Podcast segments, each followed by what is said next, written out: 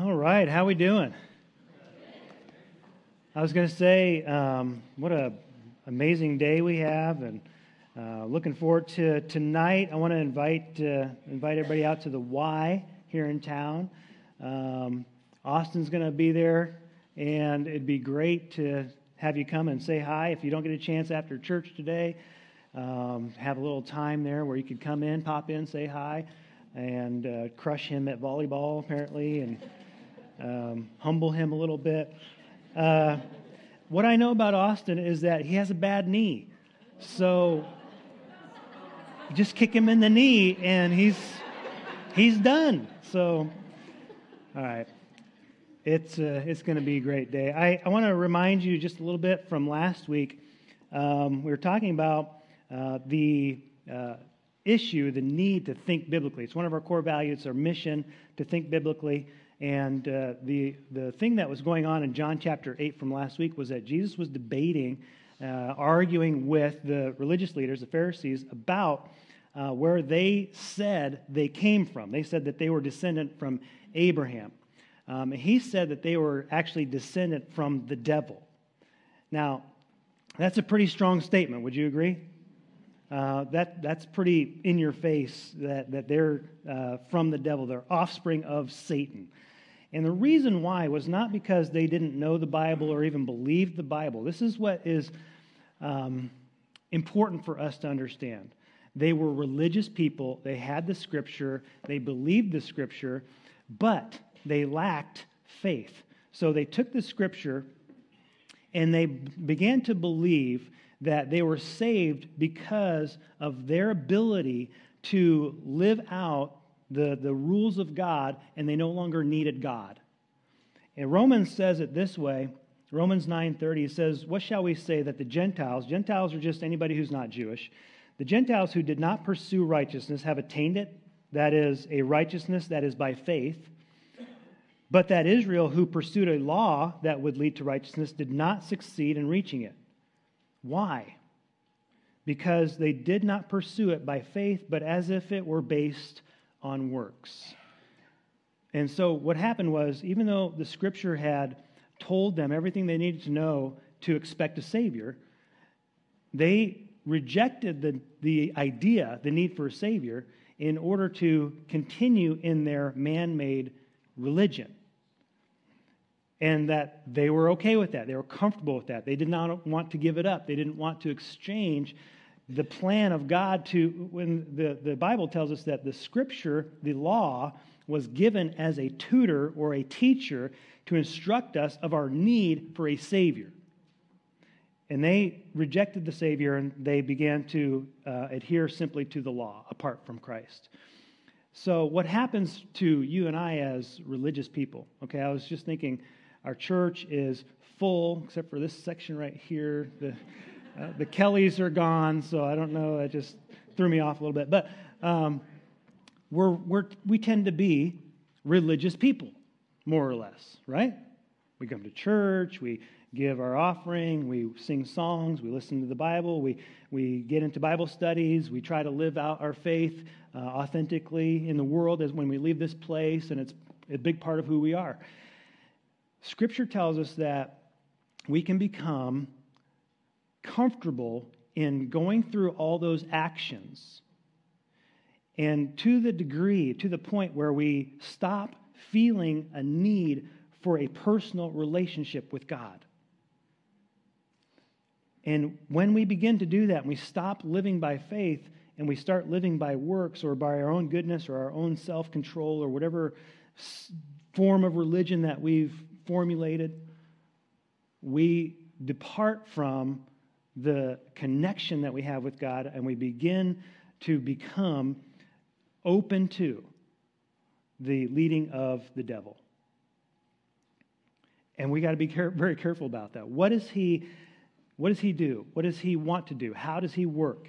Um, this is where we need to pay attention um, how he undermines biblical thinking.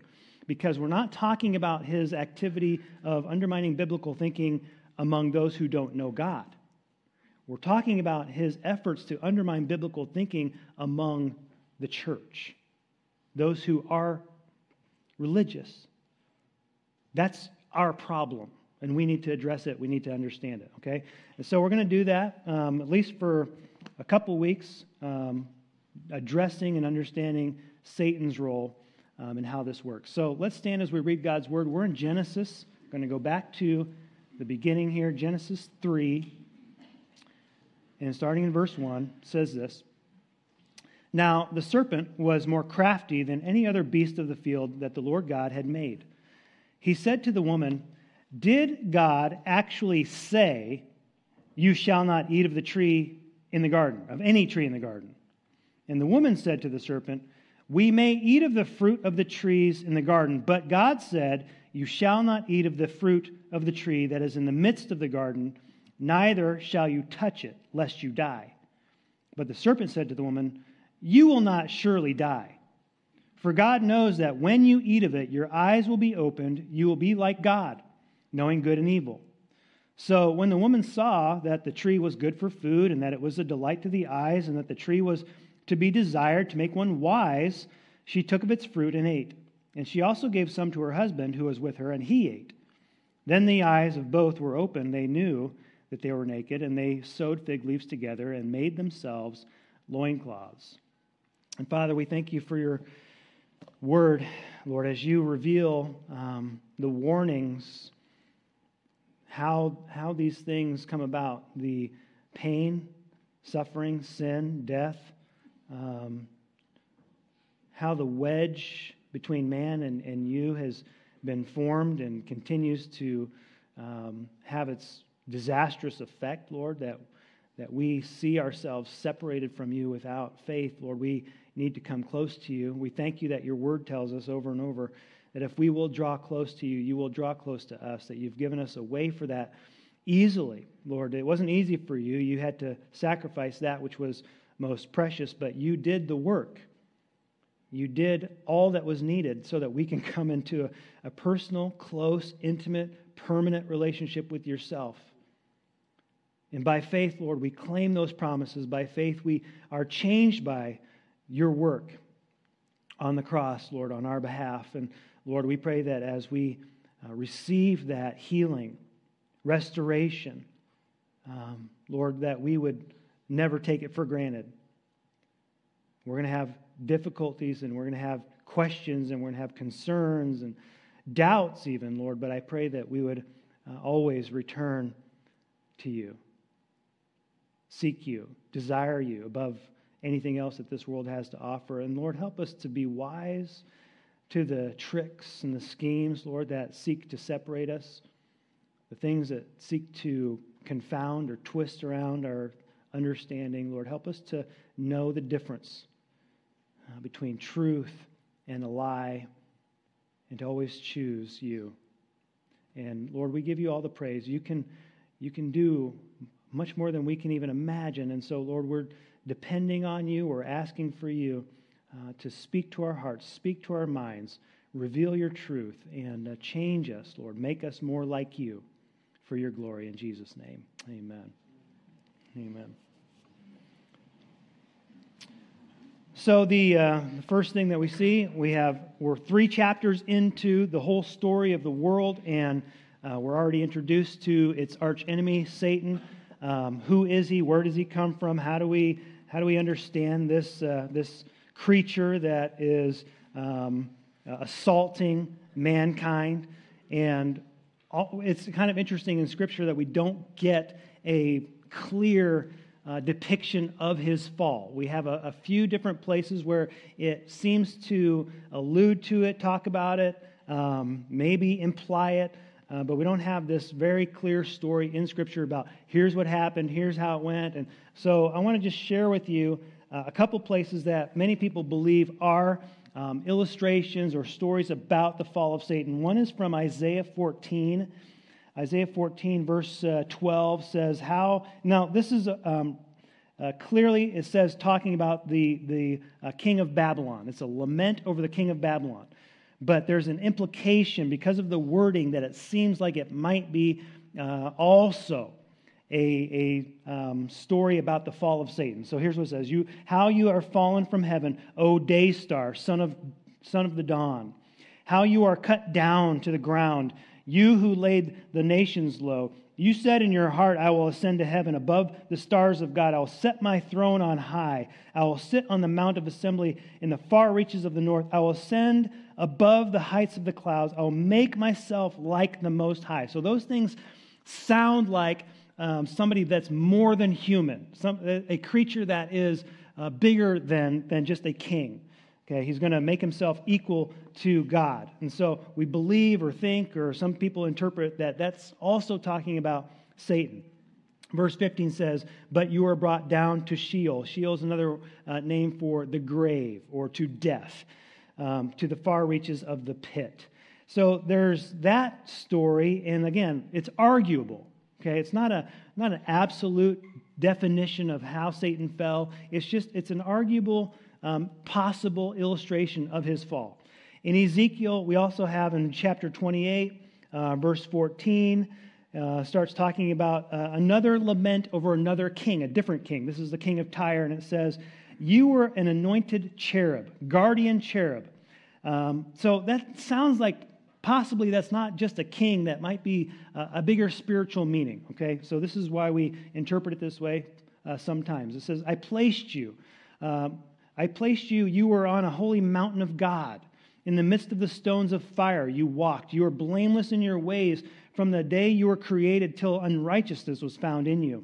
In the abundance of your trade, you were filled with violence in your midst, and you sinned. So I cast you as a profane thing from the mountain of God, and I destroyed you, O guardian cherub, from the midst of the stones of fire. Your heart was proud because of your beauty. You corrupted your wisdom for the sake of your splendor. I cast you to the ground. And it also says, uh, So I brought fire out from your midst, and it consumed you. I turned you to ashes on the earth in the sight of all who saw you. So it, it sounds like this is not just maybe uh, the king of Tyre, but possibly a, another illustration of Satan's fall. Okay, and many people agree with that. Many people interpret it that way. Uh, the, here's what's interesting: the Bible doesn't ever go back if you so one way one of the ways that we always try to interpret scripture is to let scripture interpret itself. You ever heard that before?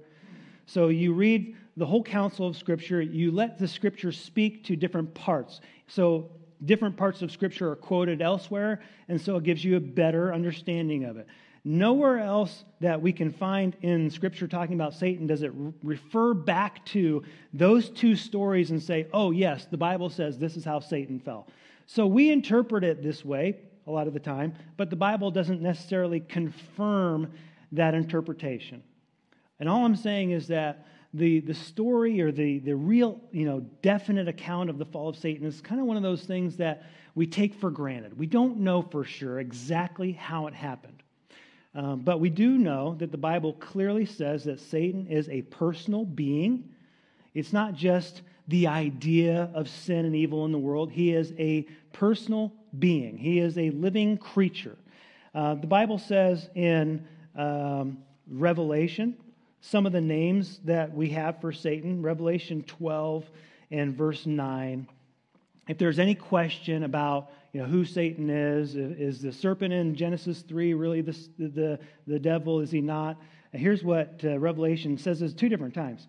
Uh, Revelation 12 9, and the great dragon was thrown down, that ancient serpent who is called the devil and Satan, the deceiver of the world. So, four, possibly five different names for the same person, this, this creature, Satan.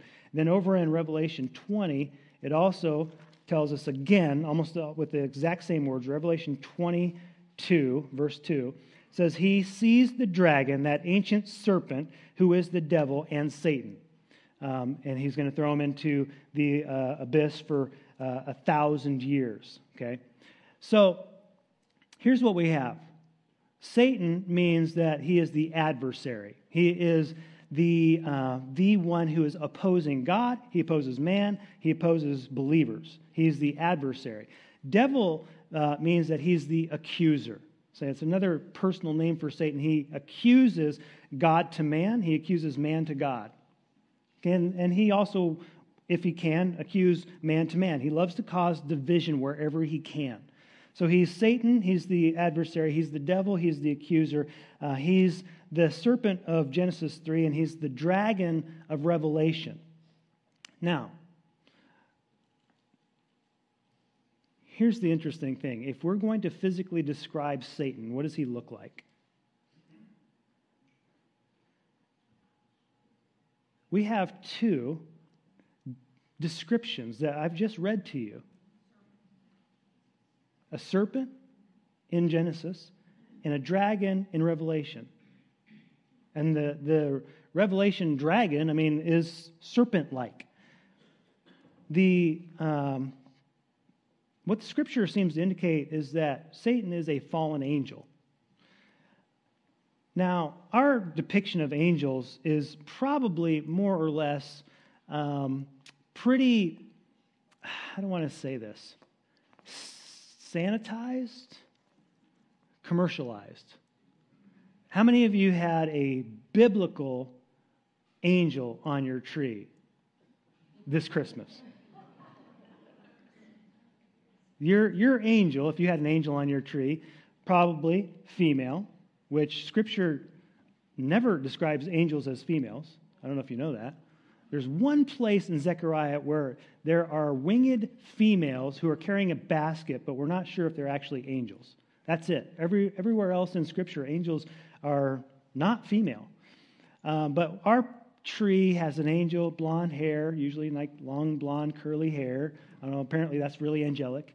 And, you know, beautiful, you know, feminine face and big uh, white wings and a in a white gown, right? And that's our depiction of an angel and probably holding a harp or a candle or something like that, right?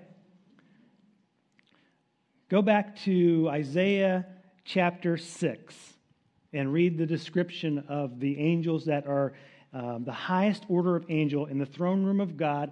And they're flying around crying out, Holy, holy, holy. We believe that Satan probably was uh, one of these high order of angels right in the presence of God um, and what they look like. They have uh, six sets of wings, or three sets of wings, six wings. So with two wings, they cover their face. With two, they cover their feet, and with two, they're flying around. Okay, and and on top of that, they um, have eyes all over their body. And the word uh, for a seraphim is which, what that is. Um, is serpent like. That's what the word means serpent like. It's very possible, if not very likely, that Satan is a fallen seraphim. So when you see the description in Genesis chapter 3 of the, the serpent, not a serpent, not one of the snakes, but the serpent, what you're referring to here is this is a depiction of what he actually looks like. If you were to see him physically, he would look like this. And if you see him um, in, in Revelation, you see that he retains that serpent like characteristic. He doesn't look like a red human being with a pitchfork, he looks like a snake. That's, you start to think biblically, you start to actually think a little differently than what we've been told. Isn't that interesting? So here's what he does, okay, and now that we're thoroughly freaked out by how Satan actually looks. He says to the woman, Did God actually say, You shall not eat of any tree in the garden? So his tactic, his scheme, his primary way of undermining human beings in general um, is to undermine the Word of God specifically. Did God actually say? Question. And then he twists the word of God. So first he, he poses a question Did God really say any tree? So now we're a little confused and, and off balance uh, about this whole issue of what does God's word actually say? What does it actually mean? And here's what we see Satan's tactic uh, from start to finish, from Genesis 3 all the way through the end of Revelation, and every time period in between, every instance in between, is going to fundamentally seek to undermine, to cause confusion, division, or destroy, or twist, or misrepresent the Word of God. If you start with a twisting or a misunderstanding or a, a rejection of the Word of God, then everything else is possible. Every, every sin in the world is possible if you all you have to do is undermine the word of God and you can do anything that you want because we don't know who God is. We don't know who we're accountable to. We don't know what's going to happen in the future. We don't have any sense of eternity. We don't know what it means to be human. We don't know what the world really, what the purpose is. There's no value. Your value is whatever you want it to be. Whatever you want to do is, is good enough for you. And every other seeming I'm going to say deception. I was going to say truth because it's not truth. It's, but every lie, every manipulation, every deception is possible all you have to do is undermine the Word of God. And the, the place that this is happening most is not the world, it is the seminaries. Okay? The colleges that say that they teach the Bible, one of the things that many of them do is they start right away with trying to undermine. This is such a bizarre thing. I went to a school that did this. They undermine the Word of God by trying to make it a man made thing that we can be judges of and destroy and tear apart and reconfigure however we want, and then church can be whatever you want it to be. And somehow, by the grace of God, there are people that are still graduating from these seminaries who respect and honor and love God, who still believe and respect God's Word enough to say, I believe in the truthfulness of the Word of God that what happened throughout history um, from ancient times was that God spoke to prophets. People who heard from God, had a relationship with God. They wrote by the power of the Holy Spirit the words of God, and they passed that along to other people so that they also might know who God is. And that Satan's attack, this is such a, a, strange thing, uh, an amazing thing. God's power and his preservation of his word, even with all the attacks that have come throughout the ages, we still have the pure um, word of God given to us from one generation to the next, to the next, to the next. It's, it's amazing. And we can still, in 2023, you feel old? 2023 we can speak the truth of God's word to the people of God without any fear or doubt that what we have is the word of God. It's amazing. Satan loves to undermine the word of God, twist it, get you off kilter. Um, and so, unfortunately, uh, Eve here listens to this, and here's what she says. So she says, We may eat of the fruit of the trees of the garden. Uh, but God said, You shall not eat of the fruit of the tree that is in the midst of the garden, neither shall you touch it, lest you die. Now, Eve um, begins to get off track right there, because if you go back to Genesis 2, uh, verse 17, you see what God really said. said, But, well, I'll start in verse 16. The, the Lord God commanded man, saying, You may surely eat of every tree in the garden, but of the tree of the knowledge of good and evil. So just for reference sake, it's not an apple tree, okay? I know it's always depicted as an apple tree. I don't know why. Maybe that was just the tree people could eat from readily all the time. But it's the tree of the knowledge of good and evil. Okay, he says, you, you should not eat of this. You shall not eat, for in the day that you eat of it, you shall surely die. Did God say you can't touch it? So, two things are happening, I think. One is that there is a tendency of man and we all, I, we all kind of have this to create boundaries or rules or religions around things that are important to us that God did not necessarily tell us to do, but we think that if we do that, then we won't do the other thing. So we kind of begin to create our own form of religion because it, it's more comfortable to us. So we have to be careful because what happens in Jesus' day? They were doing this uh, they had all kinds of man made rules and regulations so that they wouldn't break God's rules. But what happened was they forgot what God's rules were, and they actually were only doing what their own rules were telling them to do. They were breaking the law and the word of God in order to fulfill their own laws and rules because they they'd created so much of a boundary or a regulation around what they thought was the truth. So, what we try to do, and we're not 100% successful at this, okay? I'm not saying that we're great at this, but what we try to do is get rid of all the man made stuff and get back to the authenticity of what God's word says about how to have a relationship with Him without anything in between as much as possible. Okay? So, I'm, I'm always going to tell you that, that that's what we're trying to do. There's always going to be a little bit of a, a man made tendency or, or a tendency of humanity to want to have rules, regulations, forms, formulas, systems that we think are kind of getting us there. Okay, we, we rebel against that as much as we can. But this is part of what she does. The other part of what really happens here, where she gets off track, is that before this, Eve and Adam, they're in the garden, they're doing their thing, they're naming the animals, um, and they're swimming in the creek and they're picking fruit and they're, I don't know what all they're doing. I know they're tending the garden. Uh, it's not hard, it's pleasant, it's easy, it's, you know, it's enjoyable. And there's this one tree in the midst of the garden that they just don't even think about. They don't go near it. They don't pay attention to it. They're not worried about it. It's just that one tree that God says, don't eat of that tree. And they're like, okay, I'm not going to eat of that tree. And they're just minding their business, doing their thing until Satan points it out and says, look, you need to pay attention to this tree. And right away, their focus, you realize you can only focus on one thing at a time.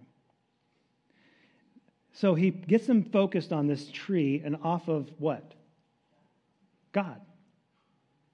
So it, it really isn't about the, the rule. It's not about the regulation. It's not about the command. It's about the respect that they have for God to do what He said, no, no matter what that thing is. But now their focus is on the tree and whether or not the tree is actually good to eat or not. Is, or is it poison? Is there something wrong with it? Is it corrupted? Is it evil? Is there something bad about the tree in and of itself? And here's what happens in, in our minds, okay? This is the thing that Satan loves to get us all worked up about. Why is it that God says that I'm not supposed to do this thing? Why? I'm not hurting anyone. You ever heard that before? I'm not hurting anyone. It's, it's really just about me doing what I like, and if it doesn't hurt anyone else, then who, that's not none of their business. Why does God want to interfere with my life? In fact, we have all kinds of arguments that will begin to steer people into thinking that, well, God made you, and if He made you to want that thing, to desire that thing, whatever that thing may be, you fill in the blank, doesn't matter what it is, then that thing must be good in and of itself, right? Because God made you, and He made you that way, and if you like that thing, then that must be okay with God. Sound like a reasonable argument? And you're all like, this is a trick question. I know it's a trick question. I'm not sure why, but I know it is. And the whole point that, or reason why it's a trick question, um, is because Genesis 3 tells us that the things that we want are not godly things. Because we're fallen, we're sinful. And only when we pay attention to God and who He is and what He wants do we get back onto wanting the things that He wants and off of the thing that we we don't understand why the things that we want to do are bad, bad for us, bad for others, bad and come into, into uh, uh, disagreement with our relationship with God and cause that kind of division. We don't know that. We don't understand. You know how many things you don't know and understand? A lot of things, right? There's so many things I don't have a clue about, and God does. And so, why do I need to trust Him instead of myself? Is because He knows more than I do. So, I, I depend on that. But her focus now, because Satan has pointed it out, is on that thing that she's trying to figure out why this might be bad. Satan loves to do that. So then he just blatantly lies to her. You will not surely die. He's just going to contradict God's word. You will not surely die. The tree itself is not bad. There's nothing poisonous about it. It's good to eat. In fact, it's going to make you more like God, which is an interesting issue because um, if you realize from before, what does Satan look like? What does Satan look like? Snake, serpent, okay? What does Eve look like and Adam? They're perfect humans made in the image of God. which means that they are a physical reflection of who God is. They're a mirror of God. He's, he made them in his image. So, who looks more like God? Who is more like God? Satan or the human beings? The human beings, without question. So, when Satan says, You'll be like God, Eve should say, I'm already more like God than anybody. What, what do you mean? I'm going to be more like God? I'm the most like God. Other than God, I'm the most like God. Isn't that weird that he would put that in there? But she's not thinking about those things anymore. Now she's thinking about the tree, what the tree is, and what it can do. And so he blatantly lies to her. She takes this in, and she realizes as she begins to ponder through, well, it looks good. Um, the tree is uh, pleasant. It's good for food. It's delightful to the eyes. It's, it's desires to, to make somebody wise. The only way that you can become more wise now is that you have to actually enter into a realm of doing evil. You, all, you know all about doing good. Now you have to go into a new area, which is to do something wrong. It's the only thing off limits now to, to your experience is, is sinning. So she took of its fruit and ate, and she gave some to her husband who was with her, and he ate. So she's deceived. She, and, and here's the interesting thing uh, Scripture confirms this all the way through. Eve was deceived. She didn't do this knowingly, rebelliously. She did it in terms of she was misled and she mis- was misinformed and misunderstood, and she did it without an intent to do wrong. Is she still guilty? Your ignorance about something being wrong doesn't make you um, innocent. Ignorance does not equal innocence. Um, Adam, on the other hand, is there. And he, he's not deceived. And here's what happens she's focused on the fruit, he's focused on her. Nobody's focused on God.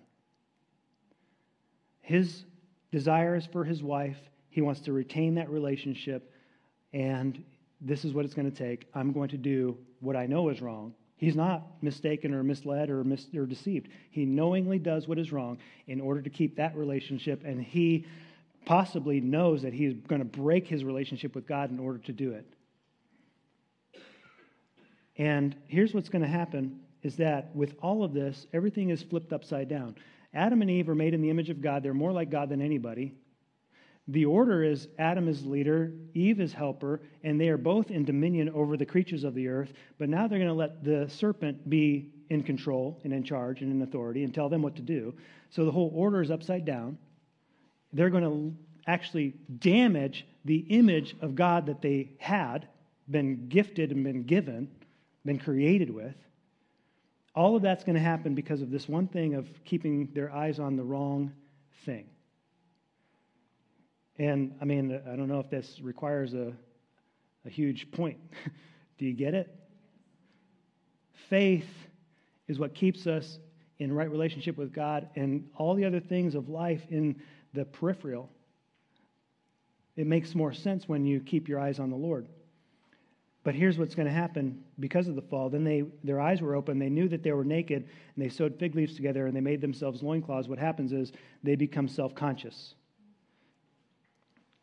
And whether your focus is on your life or your problems or um, the questions and the concerns and the doubts that you have or what other people are doing, um, what it tends to come back to is a self consciousness. I'm worried about me. I'm worried about how I feel. I'm worried about what I understand. I'm worried about my own perception, how people receive me. Or do they like me? Do they not like me? Do they accept me? It, it's all about my self consciousness at this point and it pulls your attention away from God and onto self. And when you do that, God gets small and you get big, and your problems increase. So, turn to Matthew chapter 4. There is a solution um, to all this. We have the first Adam. Jesus is called the second Adam. Satan attacks the first Adam with lies, and he wins. he's going to attack the second Adam with the same lies, and Jesus is going to defeat him. Okay, and here's what happens Matthew chapter 4 Then Jesus was led up by the Spirit into the wilderness to be tempted by the devil. And after fasting 40 days, 40 nights, he was hungry. No, no kidding. and the tempter, so Satan is called the devil, okay? So he's the, the accuser. He is called the tempter. We'll get into that in the next couple of weeks. The tempter came and said to him, If you are the Son of God, command these stones to become loaves of bread. So, Matthew chapter 3, at the very end, verse 17, Jesus has been baptized by John the Baptist. He comes up out of the water. The voice from heaven, God said, This is my beloved Son, with whom I am well pleased. When Satan says, If you are the Son of God, he is doing the very same thing he did to Eve. Did God really say? He's going to undermine the word of God, right? Trying to get Jesus' attention off of God and onto his concern or doubt or about himself.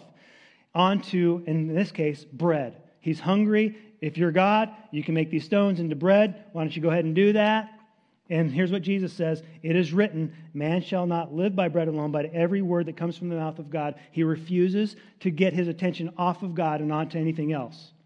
It's not even simply that he's uh, referring back to Scripture and he's biblically minded, which he is, but it's that he's refusing to get his mind and his attention off of his Father. He's going to retain that relationship. He's going to retain his obedience to that relationship. He's not going to take his eyes off of his Father. He will not let Satan undermine that. Verse 5 Then the devil took him to the holy city, set him on the pinnacle of the temple.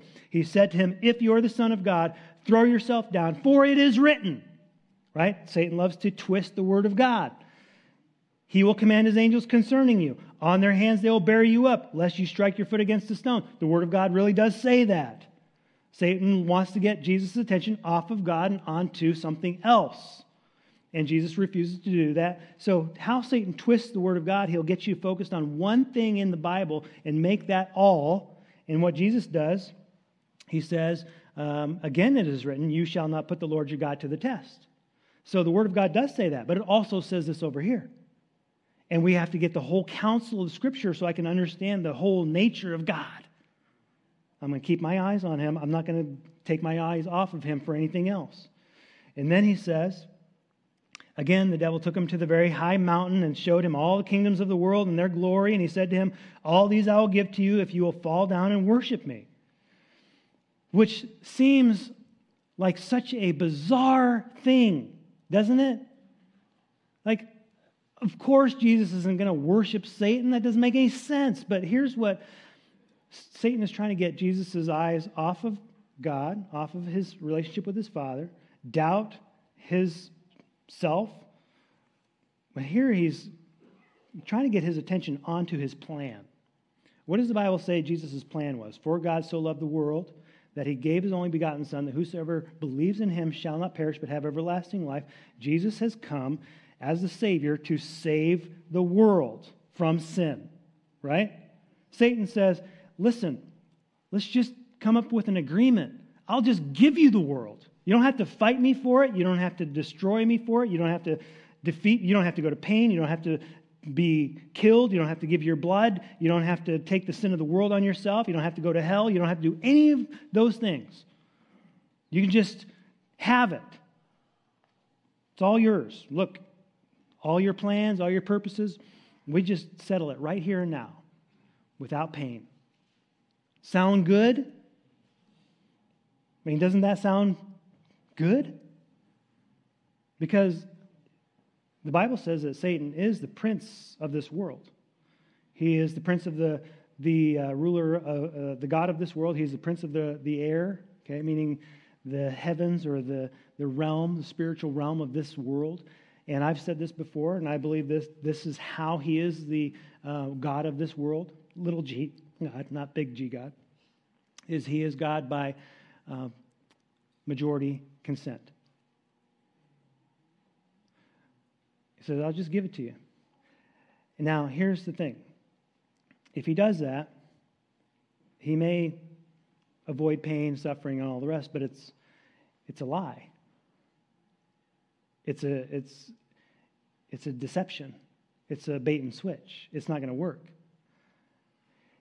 He knows that the actual plan in, of God is to give his life in order to win as many that will trust in him. Because it comes back to faith, not works. Those who trust, those who believe, those that will depend, those who will persevere in their walk with the Lord. It's not about a simple, quick, just do this. Well, just dunk people in water and then they'll be saved and they don't have to go to hell anymore. It's not a, it's not a plan like that. It doesn't work that way. So here's what I have found, um, and I think that you can confirm this. If you will trust in the Lord,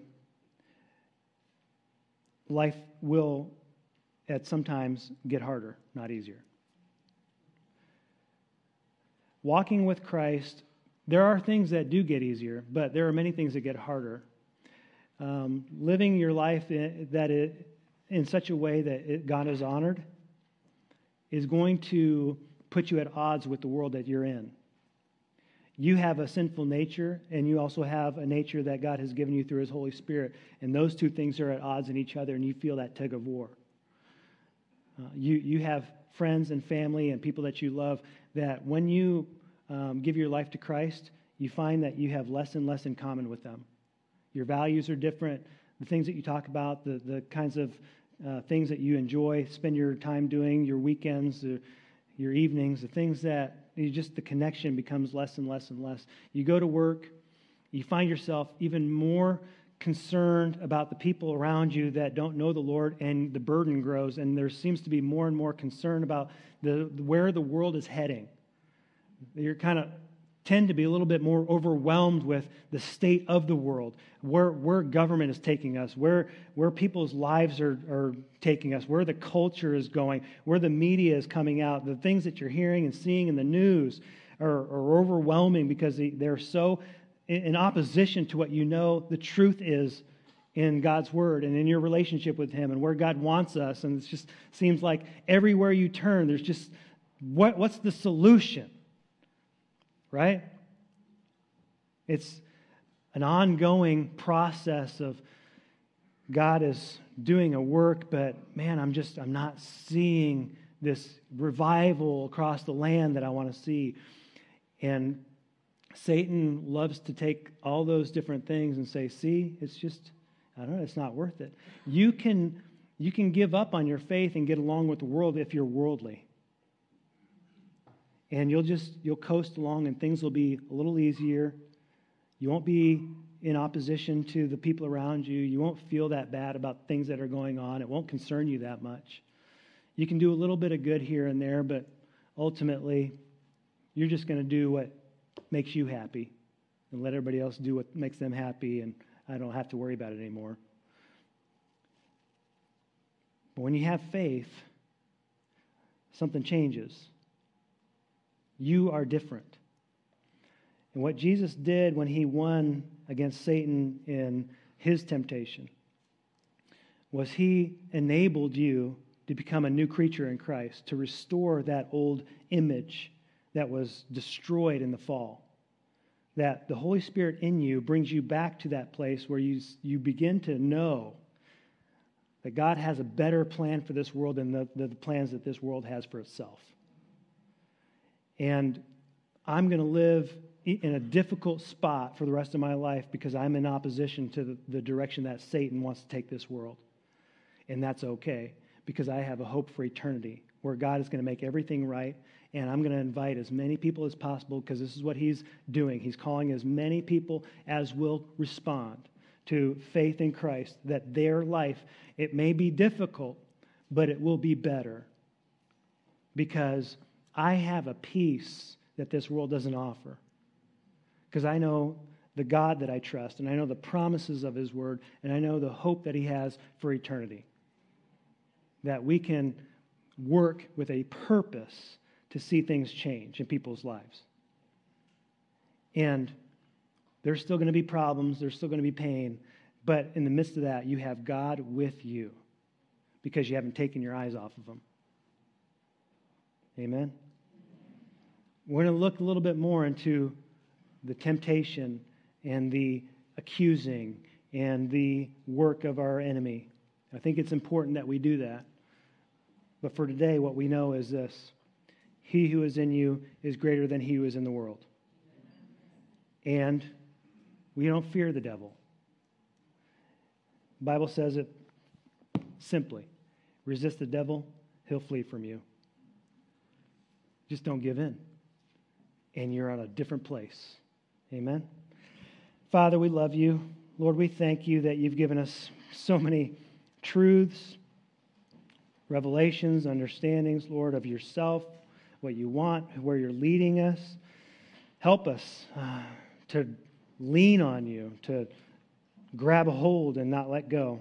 Trust in you, keep our eyes on you, Lord. Everything in this world is going to try to distract us and keep us off balance and twist around the things that your word has revealed, that your son has revealed. And Lord, we pray that we would be tenacious, resilient, committed, Lord, to holding on to you.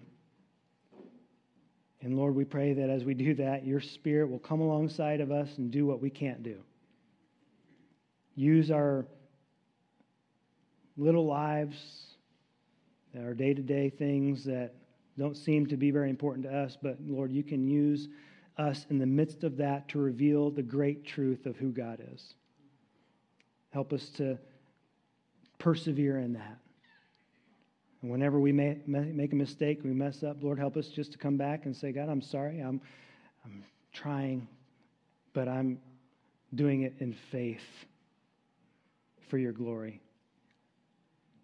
Step alongside of us, Lord, we pray, and we will continue to step towards you for your glory. In Jesus' name, amen. Amen.